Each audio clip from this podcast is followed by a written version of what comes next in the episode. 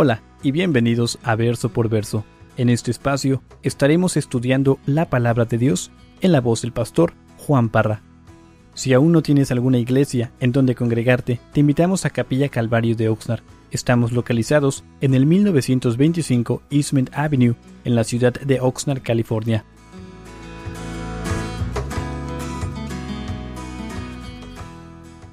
Primera de Corintios capítulo 9. Bueno, continuamos en, esta hermosa epístola y hemos estado viendo sobre la libertad del, cristiano. La libertad del cristiano. Y, entonces, dentro de la iglesia suele suceder de que eh, muchos cristianos, cuando empiezan su caminar cristiano, tienen muchas preguntas y, a través de los años eh, surge una pregunta que siempre bueno, creo que ya lo dije, surge. Pastor, ¿puedo hacer esto y todavía ser cristiano? Y dentro de la vida del cristiano, repito, hay preguntas, hay dudas. Y entonces es increíble cómo pueden hacer ciertas preguntas y, si lo puedo decir de esta manera, hacer este, estas preguntas en forma piadosa. Porque realmente lo que quieren saber es, pastor, ¿puedo hacer esto o qué puedo hacer y continuar siendo cristiano o continuar mi jornada hacia el cielo. Y entonces, lo cierto es de que hay cuestiones en la vida cristiana que, no son claras. La palabra de Dios no es dogmática en ciertas áreas. Y vimos una de ellas en el capítulo 8, cuando se le acercaron los corintios a Pablo, le escriben y le dicen, Pablo, oye, está bien si comemos carne sacrificada a los ídolos. Y entonces en ninguna parte del Antiguo Testamento vas a encontrar una escritura, un verso que diga si se vale comer comida o carne sacrificada a los ídolos. Si ellos querían saber, Pablo, podemos ir a un restaurante donde sirven ah, un bistec de, de res que fue sacrificada a un ídolo. Podemos echarnos una media docena de taquitos que fueron sacrificados para un ídolo. Y entonces para estos asuntos grises me encanta porque Pablo lo que ha hecho nos ha dado iluminación, nos ha dado verdad y nos ha dado excelentes consejos. Entonces quiero recordarte a lo que, a lo que Pablo dijo en el capítulo 6, Primera de Corintios capítulo 6, ahí en el verso 12 dice Pablo, todas las cosas me son lícitas, es decir, se me permite. Tenemos libertad en Cristo.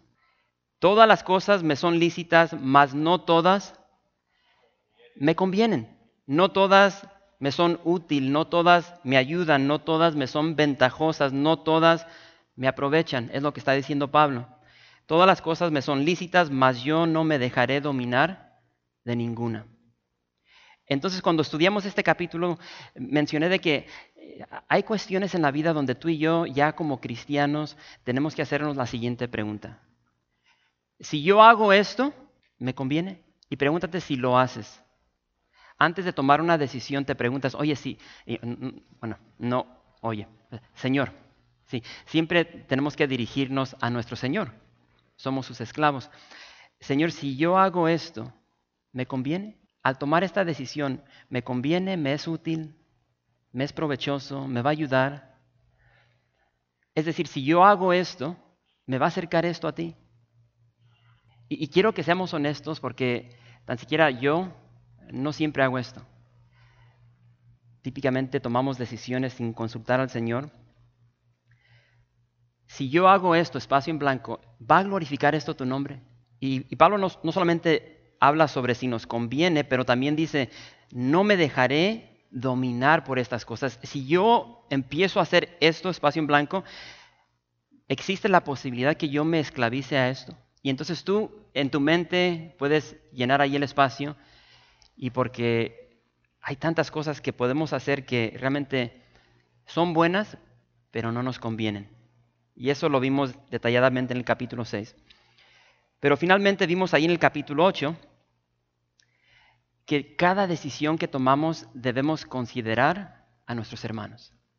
Aquellos hermanos, dice Pablo, que son débiles en su fe, que son débiles de conciencia. Y entonces mencioné de que como cristianos debemos crecer en madurez. Hay un, progreso en nuestro caminar cristiano y entonces se espera del cristiano crecer, madurar. Entonces aquel cristiano maduro es aquel que ya deja de enfocarse en sí mismo, deja de ser egoísta y empieza a considerar a su hermano. En especial dice Pablo, aquel hermano o aquella hermana que es débil en su fe. Y entonces aplica la palabra de Dios, donde Pablo dice, ya no vivo yo, mas vive Cristo en mí. Y entonces, repito, en el capítulo 8 el enfoque de Pablo fue, debemos enfocarnos, considerar a aquel hermano, aquella hermana que es débil en su fe. Nuestros derechos terminan cuando somos piedra de tropiezo a nuestro prójimo. Muy importante. Y con eso en mente, le damos Primera de Corintios, Corintios capítulo 9, verso 1. Y dice así la palabra del Señor. No soy apóstol, no soy libre, no he visto a Jesús el Señor nuestro. ¿No sois vosotros mi obra en el Señor? Si para otros no soy apóstol, para vosotros ciertamente lo soy, porque el sello de mi apostolado sois vosotros en el Señor. Quiero que por un momento trata de visualizar, no sé dónde la iglesia de Corinto escuchó estas palabras, no sé dónde estaban, donde llegó el pergamino de Pablo y lo empezaron a leer, a leer. Trata de visualizar estas palabras predicadas por primera vez, tal vez en un hogar, en un edificio. Y lo primero que escuchan es, no soy apóstol, no soy libre, no he visto a Jesús el Señor nuestro, no sois vosotros mi obra en el Señor. Si para otros no soy apóstol, para vosotros ciertamente lo soy, porque el sello de mi apostolado, dice Pablo, sois vosotros en el Señor. Aquí Pablo comienza con cuatro preguntas. La primera, no soy apóstol. Y, entonces tenemos que entender de que había cristianos dentro de esta iglesia en Corinto que cuestionaban la autoridad apostólica de Pablo. Y entonces lo que Pablo está haciendo aquí les está, suena mal, pero les está demostrando su credencial. Y lo primero que dice es, lo vimos si te vas a, al capítulo 1 de Primera de Corintios, y le recuerda de que Pablo fue llamado, fue escogido. Y ahí en el capítulo 1 dice, Pablo, que llamado a ser apóstol de Jesucristo por la voluntad de Dios. Esto no fue algo novedoso donde Pablo se, despierta una mañana y dice, hey, ok, le voy a tirar a, a ser apóstol.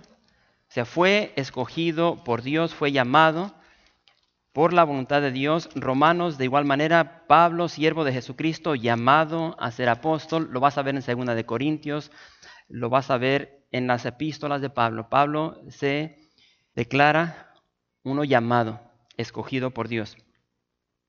Segundo, lo que dice es de que él vio y él habló con Jesús después de que Jesús fue resucitado. Y entonces esto es muy importante, esto lo, estudiamos detalladamente cuando estuvimos en este primer capítulo. Ah, hay requisitos para ser apóstol. Y entonces el día de hoy, honestamente, no estoy fingiendo. Si tú quieres ser apóstol, puedes ir a una escuela y te van a dar una etiqueta que dice apóstol y entonces tú ya eres apóstol. Pero la palabra de Dios nos da los requisitos de, un apóstol y lo primero que, se necesitaba para que fueras considerado un apóstol era de haber visto a Jesús. Entonces, Pablo lo vio, habló con Jesús, tuvo un encuentro con Jesús, Jesús lo, lo comisionó. Entonces, no nos vamos a meter nuevamente en eso, pero ahí lo pongo porque es lo que está diciendo aquí Pablo en esta porción de la escritura. También Pablo les dice de que ellos eran el sello de su apostolado. Y lo leímos ahorita. Entonces tienes que recordar de que Pablo fundó, estableció, plantó muchas iglesias en Europa, en Asia. Esta fue una de ellas. Y entonces Pablo les está diciendo, ustedes son el, el sello, el fruto de mi labor de amor. Si ustedes a quienes yo llevé a los pies de Cristo, si ustedes no me van a reconocer como apóstol, entonces algo está mal. Entonces les está recordando esto. Y me encanta. Y entonces antes de continuar, porque se pone bien interesante, siempre doy esta advertencia, ten, ten cuidado. Porque lo cierto es de que a veces el Señor nos tiene por una temporada en una iglesia y después nos tenemos que mudar por cuestión de trabajo o etcétera. Y entonces, si ustedes llegan a cualquier otra iglesia, tengan cuidado con personas que se autodenominan apóstoles. Ellos deben demostrar un fruto. Y entonces simplemente tengan cuidado con pseudo falsos apóstoles. Su vida lo va a decir todo. Entonces, si tú analizas la vida de Pablo, eh, vas, a, vas a darte cuenta cómo se ve un apóstol. Pero Pablo continúa y dice en el verso 3, dice, contra los que me acusan. Esta es mi defensa. ¿Acaso no tenemos derecho de comer y beber? ¿No tenemos derecho de traer con nosotros una hermana por mujer, como también los otros apóstoles y los hermanos del Señor y Cefas? ¿O solo yo y Bernabé no tenemos derecho de no trabajar? Y me encanta porque aquí Pablo, como un buen abogado, comienza su defensa, empieza aquí su apología. Y, entonces, bueno, antes de continuar, creo que nomás había una persona que nos está visitando. Este, hermanos, honestamente, esta porción de la palabra es un poco incómoda para mí, porque, eh, o sea, eh, está hablando sobre los ministros. Vamos a, vamos a, ver que está hablando Pablo sobre los ministros y, y, cómo se deben considerar los ministros. Entonces es fácil para personas que llegan por primera vez y escuchar a un pastor hablar de lo que vamos a hablar hoy y decir, no, pues este pastor nomás está sonando su propia trompeta, nada por el estilo. Y, por eso amo eh, el formato, si lo puedo decir así, de nuestra iglesia, porque estudiamos la Biblia verso por verso, capítulo por capítulo, libro por libro. Y en esta tarde, el 4 de septiembre, esta es la porción que nos tocó. Y honestamente me hubiese gustado brincarme esta sección y darle al capítulo 10, pero como no hacemos eso, le vamos a dar. Entonces, vamos a leer esa porción nuevamente. Verso 3. Contra los que me acusan, esta es mi defensa. ¿Acaso no tenemos derecho de comer y beber? ¿No tenemos derecho de traer con nosotros una hermana por mujer, es decir, una esposa, como también los otros apóstoles y los hermanos del Señor y Cefas? ¿O solo yo y Bernabé no tenemos derecho de no trabajar? Entonces, repito, Pablo empieza su defensa y les pregunta a los corintios. Y dice lo siguiente, como ministros, como apóstoles que somos, él y Bernabé, no tenemos el derecho de que ustedes mínimo, tan siquiera nos inviten a su casa a comernos un platillo de frijoles, de arroz, con unas tortillitas. Es lo que está diciendo aquí. No tenemos el derecho de que ustedes nos inviten a cenar, a desayunar. Fíjate lo que Pablo le dijo a Timoteo. Primera Timoteo capítulo 5, verso 17 dice, los ancianos, y estipula, o sea, los presbíteros, los ancianos que gobiernan bien. Por implicación hay ancianos, hay pastores, hay obispos que no gobiernan bien. Repito, por sus frutos los vas a conocer. Y entonces dice, los ancianos que gobiernan bien se han tenido por dignos de qué? De doble honor. Mayormente los que trabajan en predicar y en enseñar. Pues la escritura dice, no pondrás bozal al buey que trilla, y digno es el obrero de su salario. Entonces, obviamente, lo que Pablo le está diciendo a esta iglesia es porque había un problema concerniente al tratamiento que se le estaba dando a estos ministros.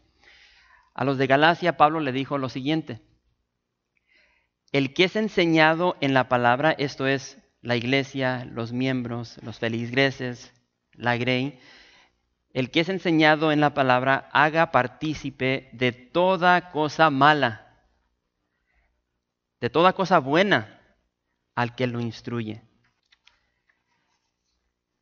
Entonces, traten de agarrar el sabor de lo que Pablo les está diciendo a esta iglesia.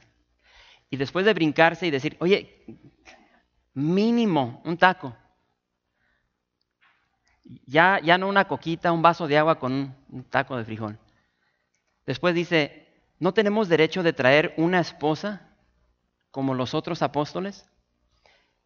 Y entonces, ahorita vamos a ver esta porción y es bien interesante porque dependiendo de tu trasfondo, eh, realmente no les conozco, detalladamente concerniente a cómo vivían su vida pasada espiritualmente, religiosamente, pero, o sea, yo recuerdo antes, yo casi no leía la palabra de Dios y todo lo que creía fue lo que se me enseñó. Y entonces esta porción aquí nos debe de abrir los ojos concerniente a lo que uno creía antes. Aquí nos dice Pablo de que los apóstoles estaban casados y, menciona ahí, así como los hermanos de Jesús. Oye, ¿Jesús tenía hermanos? Y luego dice, así como Cefas, Cefas es Pedro, y nos dice que Pedro estaba casado. Entonces, cuando tú lees la palabra de Dios te das cuenta de muchas verdades. Pero Pablo dice, o solo yo y Bernabé no tenemos este derecho de recibir una esposa o de tener una esposa. Obviamente ahorita Pablo ya estaba soltero, pero dice, oye, ¿qué no podemos casarnos? Así como los, los otros apóstoles, así como Pedro, así como los hermanos de Jesús. Oye, Solo yo y Bernabé no tenemos este derecho de recibir apoyo financiero, así como los otros apóstoles. Pablo y Bernabé trabajaban por sí mismos y suplían sus propias necesidades. Y, obviamente al hacer esto se esperaba de que se le aplaudiera a esta labor que ellos hacían. Pero lamentablemente no fue así, se les criticó, fueron privados de honor, de respeto y obviamente no fueron considerados apóstoles. Entonces, esto es lo que estaba sucediendo en la iglesia que Pablo plantó, fundó. Y Pablo continúa y dice en el verso 7. Y entonces aquí ya Pablo va a usar estas preguntas retóricas para apoyar lo que acaba de decir. Y dice en el verso 7, dice, ¿quién fue jamás soldado a sus propias expensas? Si estuviste en el servicio militar, tú sabes de lo que está hablando aquí Pablo. ¿Quién planta viña y no come de su fruto? ¿O quién apacienta el rebaño y no toma de la leche del rebaño? ¿Digo esto solo como hombre? ¿No dice esto también la ley? Porque en la ley de Moisés está escrito, no pondrás bozal al buey que trilla. ¿Tiene Dios cuidado de los bueyes? ¿O lo dice enteramente por nosotros? Pues por nosotros se escribió porque con esperanza debe arar el que ara y el que trilla con esperanza de recibir del fruto. Si nosotros sembramos entre vosotros lo espiritual, ¿es gran cosa si cegáremos de vosotros lo material? Si otros participan de este derecho sobre vosotros, ¿cuánto más nosotros?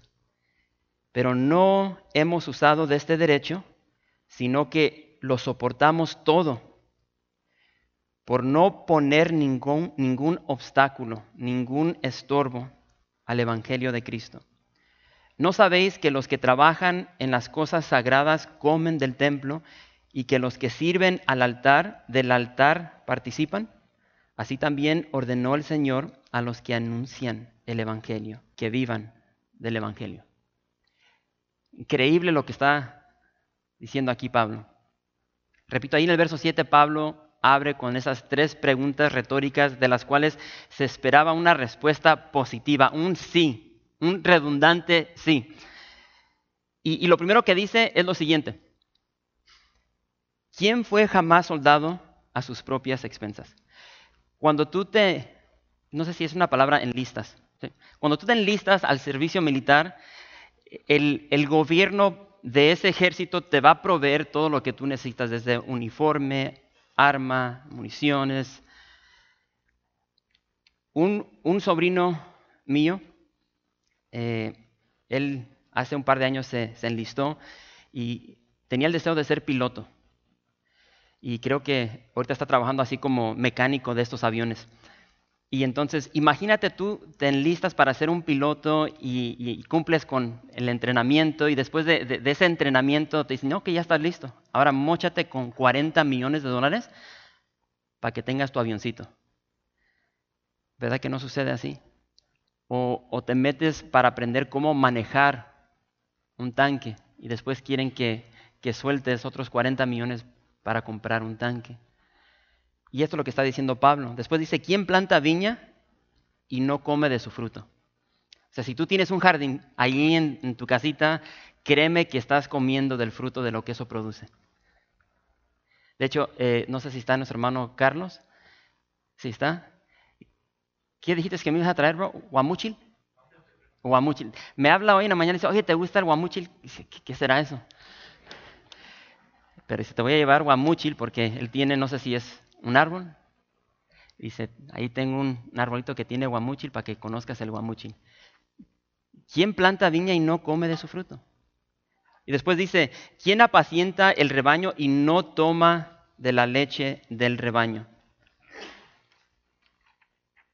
Entonces, hermanos, es obvio de que Pablo, juntamente con Bernabé, merecían el apoyo de esta iglesia. Y entonces Pablo les da estos ejemplos de la vida cotidiana. Y entonces es fácil para nosotros decir, oye Pablo, pero, o sea, ¿qué dice la palabra de Dios? Porque esto de, del servicio militar, de apacentar un rebaño, de, de la viña, o sea, esos son ejemplos de la vida. Pero ¿qué dice la palabra de Dios? Y entonces me encanta porque Pablo dice en el verso 8, ¿digo esto solo como hombre? O sea, en otras palabras, esta no es mi opinión. Lo que yo les estoy diciendo proviene de la palabra de Dios. Después dice, ¿no dice esto también la ley? ¿No dice esto el Antiguo Testamento? Porque en la ley de Moisés está escrito, no pondrás bozal al buey que trilla. Y está citando Deuteronomio capítulo 25, verso 4, donde dice, no pondrás bozal al buey que trilla. Y esto es bien sencillo. En aquel entonces, este, la gente agarraba bueyes, como pueden ver en la foto de ahí, y, en, en, la era los, los bueyes caminaban sobre el grano para soltarlo. Y entonces había personas que eran bien mala onda y le ponían un bozal al buey, así para que cuando estuviera dando vueltas eh, no pudiese comer. Se lo ponen a trabajar al animal todo el día y luego le tapan el hocico para que no pueda comer. Y entonces se encuentra este verso aquí en la ley de Dios. Y me encanta lo que dice Pablo en el verso 9 y 10. ¿Tiene Dios cuidado de los bueyes? Obviamente sí, porque Dios es bueno. Pero después dice, ¿lo dice enteramente por nosotros o lo dice enteramente por nosotros? ¿Quién de aquí en toda su vida ha visto a un buey bien sentadito leyendo la Biblia y diciendo, órale, este, está buena la palabra de Dios. Aquí encontré en Deuteronomio 25.4 que dice que no me deben tapar el hocico, órale. ¿Alguien ha visto a un buey leyendo la Biblia? ¿Alguien? Y me encanta lo que dijo ah, Warren Wiersbe. Él dijo, ya que los bueyes no pueden leer, este verso no fue escrito para ellos. Y es, y es lo que está diciendo aquí Pablo. Pues por nosotros se escribió. No para los bueyes, para nosotros. Aunque los bueyes benefician de la gracia y el favor de Dios hacia nosotros. Pero ahí dice, pues por nosotros se escribió. Y entonces Pablo usa esta ilustración para afirmar de que los ministros de Dios que trabajan en la obra merecen ser compensados por su labor. Es lo que está diciendo aquí Pablo. Jesús lo dijo de la siguiente manera, posad en aquella misma casa, comiendo y bebiendo lo que os den, porque el obrero es digno de su salario. Entonces Pablo, como el fundador de, esta iglesia en la ciudad de Corinto, merecía el apoyo financiero de los miembros de esta iglesia, porque ellos recibían ese alimento espiritual de parte de Pablo. De hecho, Pablo eh, casi duró dos años en esta iglesia. Fueron pocas las iglesias donde Pablo duró esa, esa cantidad de tiempo. Porque Pablo se iba a diferentes lugares, establecía iglesia y se iba. Aquí duró casi dos años. Y entonces estuvo aquí como líder, como pastor, como apóstol, alimentando a estas ovejas. Lamentablemente los de Corinto no sostenían al apóstol Pablo. Y curioso porque cuando lleguemos a Segunda de Corintios hay una escritura muy triste donde Pablo dice lo siguiente, he despojado, he robado, dice Pablo, a otras iglesias recibiendo salario para servirles a ustedes. La iglesia de Corinto no sostenía a Pablo, Pablo tenía que recibir dinero de otra iglesia. Hermanos, y como vimos desde un principio, la condición de esta iglesia en Corinto estaba por el piso. Pero me encanta lo que Pablo dice en el verso 12. Dice, pero no hemos usado de este derecho, sino que lo soportamos. Se lo soportamos todo por no poner ningún obstáculo, ningún estorbo al Evangelio de Cristo. La palabra soportamos es cubrir en silencio. Dice Pablo, lo sufrimos, lo callamos. Y Pablo habitualmente vivía una vida de autonegación, por amor a Dios, por amor a la iglesia, por amor, como estamos viendo aquí, por amor al Evangelio. Pablo le dijo lo siguiente a la iglesia de Éfeso. Antes vosotros sabéis que para lo que me ha sido necesario a mí y a los que están conmigo, estas manos me han servido. En otras palabras, ¿para qué te quiero, manitas? Pablo sabía trabajar, no era un hombre perezoso. El corazón de Pablo era tal que no quería que a quienes él le predicaba pensaran de que él predicaba el Evangelio con motivos egoístas. Sea, yo predico si me pagan. Y lamentablemente hay ministros el día de hoy que trabajan de esa manera. Si me pagas tanto, te caigo. Pero si no, Nel, quiero tanto dinero, quiero quedarme en este hotel, quiero este tipo de comida, quiero este tipo de bebida y quiero irme en este vuelo, en esta... El ejemplo lo tenemos en la palabra de Dios. Llamo el ejemplo que Pablo nos ha dejado porque Pablo ha seguido el ejemplo de Jesús. Entonces, en pocas palabras, aquí el punto de Pablo se está conectando con lo que nos enseñó en el capítulo 8. Y en pocas palabras, Pablo dice, si yo estoy dispuesto a negar este privilegio de recibir apoyo de ustedes, ustedes tienen que estar dispuestos a dejar de comer carne sacrificada a los ídolos por amor a tu hermano. Entonces, Pablo no era una persona que predicaba del púlpito y después no vivía lo que predicaba. Lo que él predicaba, lo vivía. Un excelente ejemplo para nosotros. Y, Pablo continúa y dice en el verso 15, dice, ya vamos a terminar, lo crean o no. Pero yo de nada, pero yo de nada de esto me he aprovechado. Ni tampoco he escrito esto para que se haga así conmigo, porque prefiero morir antes que nadie desvanezca esta mi gloria. Pues si anuncio el Evangelio, no tengo por qué gloriarme, porque me es impuesta necesidad. Y hay de mí si no anunciar el Evangelio, por lo cual, si lo hago de buena voluntad, recompensa tendré. Pero si de mala voluntad, la comisión me ha sido encomendada. ¿Cuál pues es mi galardón? Que predicando el Evangelio, presente gratuitamente el Evangelio de Cristo para no abusar de mi derecho en el Evangelio.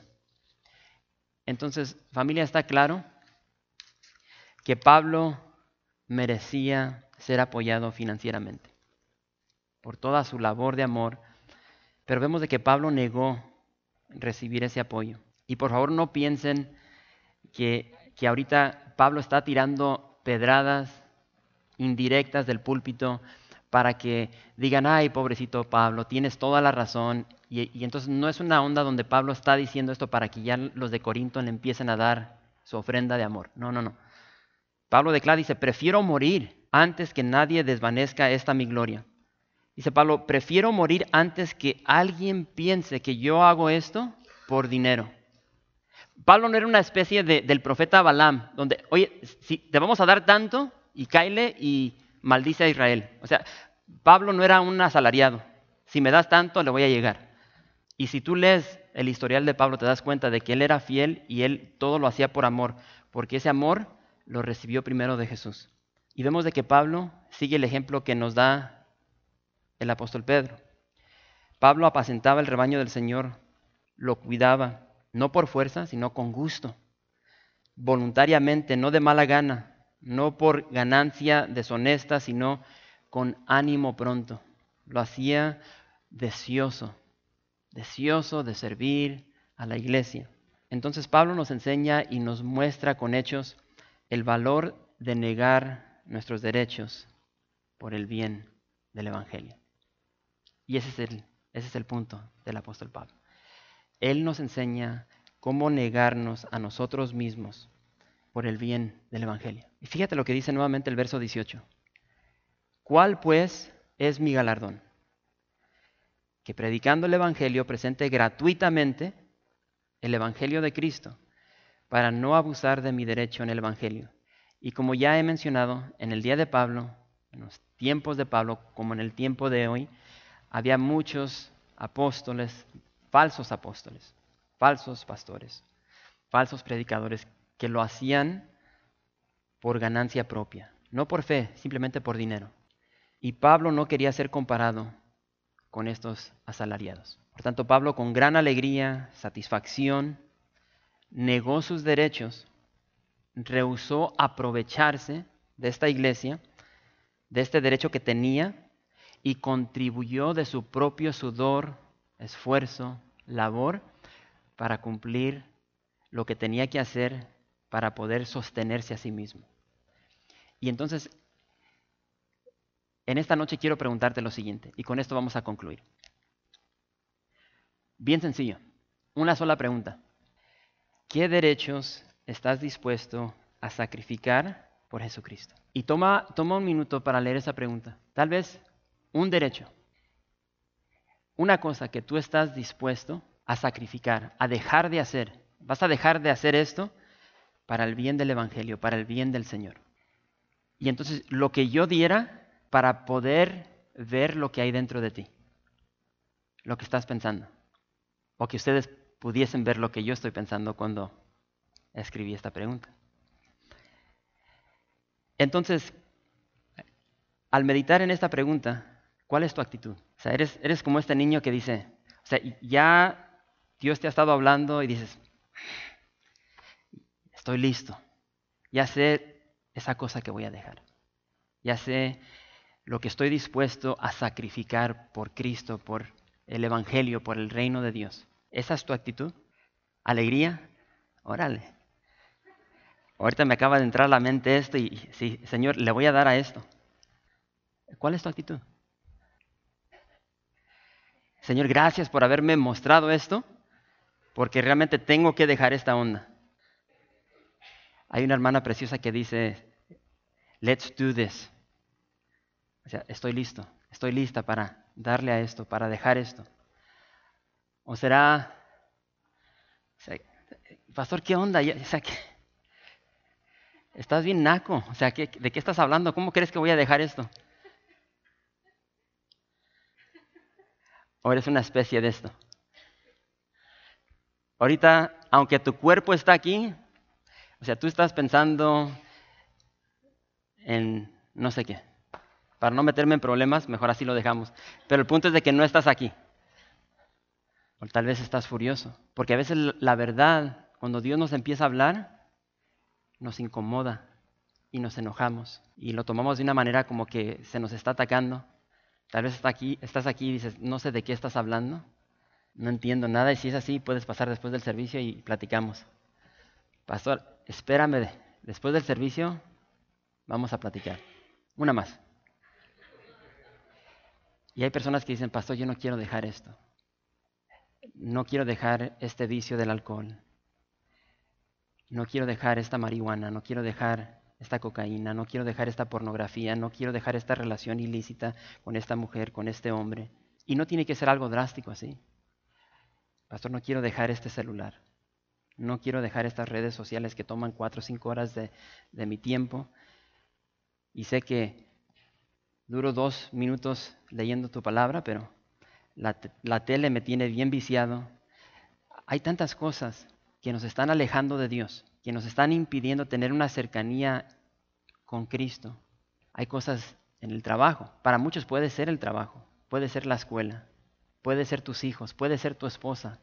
Para muchos su cónyuge ha llegado a ser como un ídolo. Hay personas que, que son adictos, repito, a sustancias, medicamento, ponen toda su confianza en todo menos Cristo. Y entonces yo no sé qué es lo que Dios te está indicando a ti, pero la, la pregunta es, ¿qué estás dispuesto a sacrificar, a cortar, a poner en el altar para la gloria de Dios y el avance del Evangelio? Y esto simplemente son sugerencias, pero creo que Dios nos habla de una manera increíble, personal, íntima, a cada uno de nuestros corazones. Y como vimos el viernes, ¿qué vamos a hacer con lo que Dios nos indica? Eso va a depender de nosotros.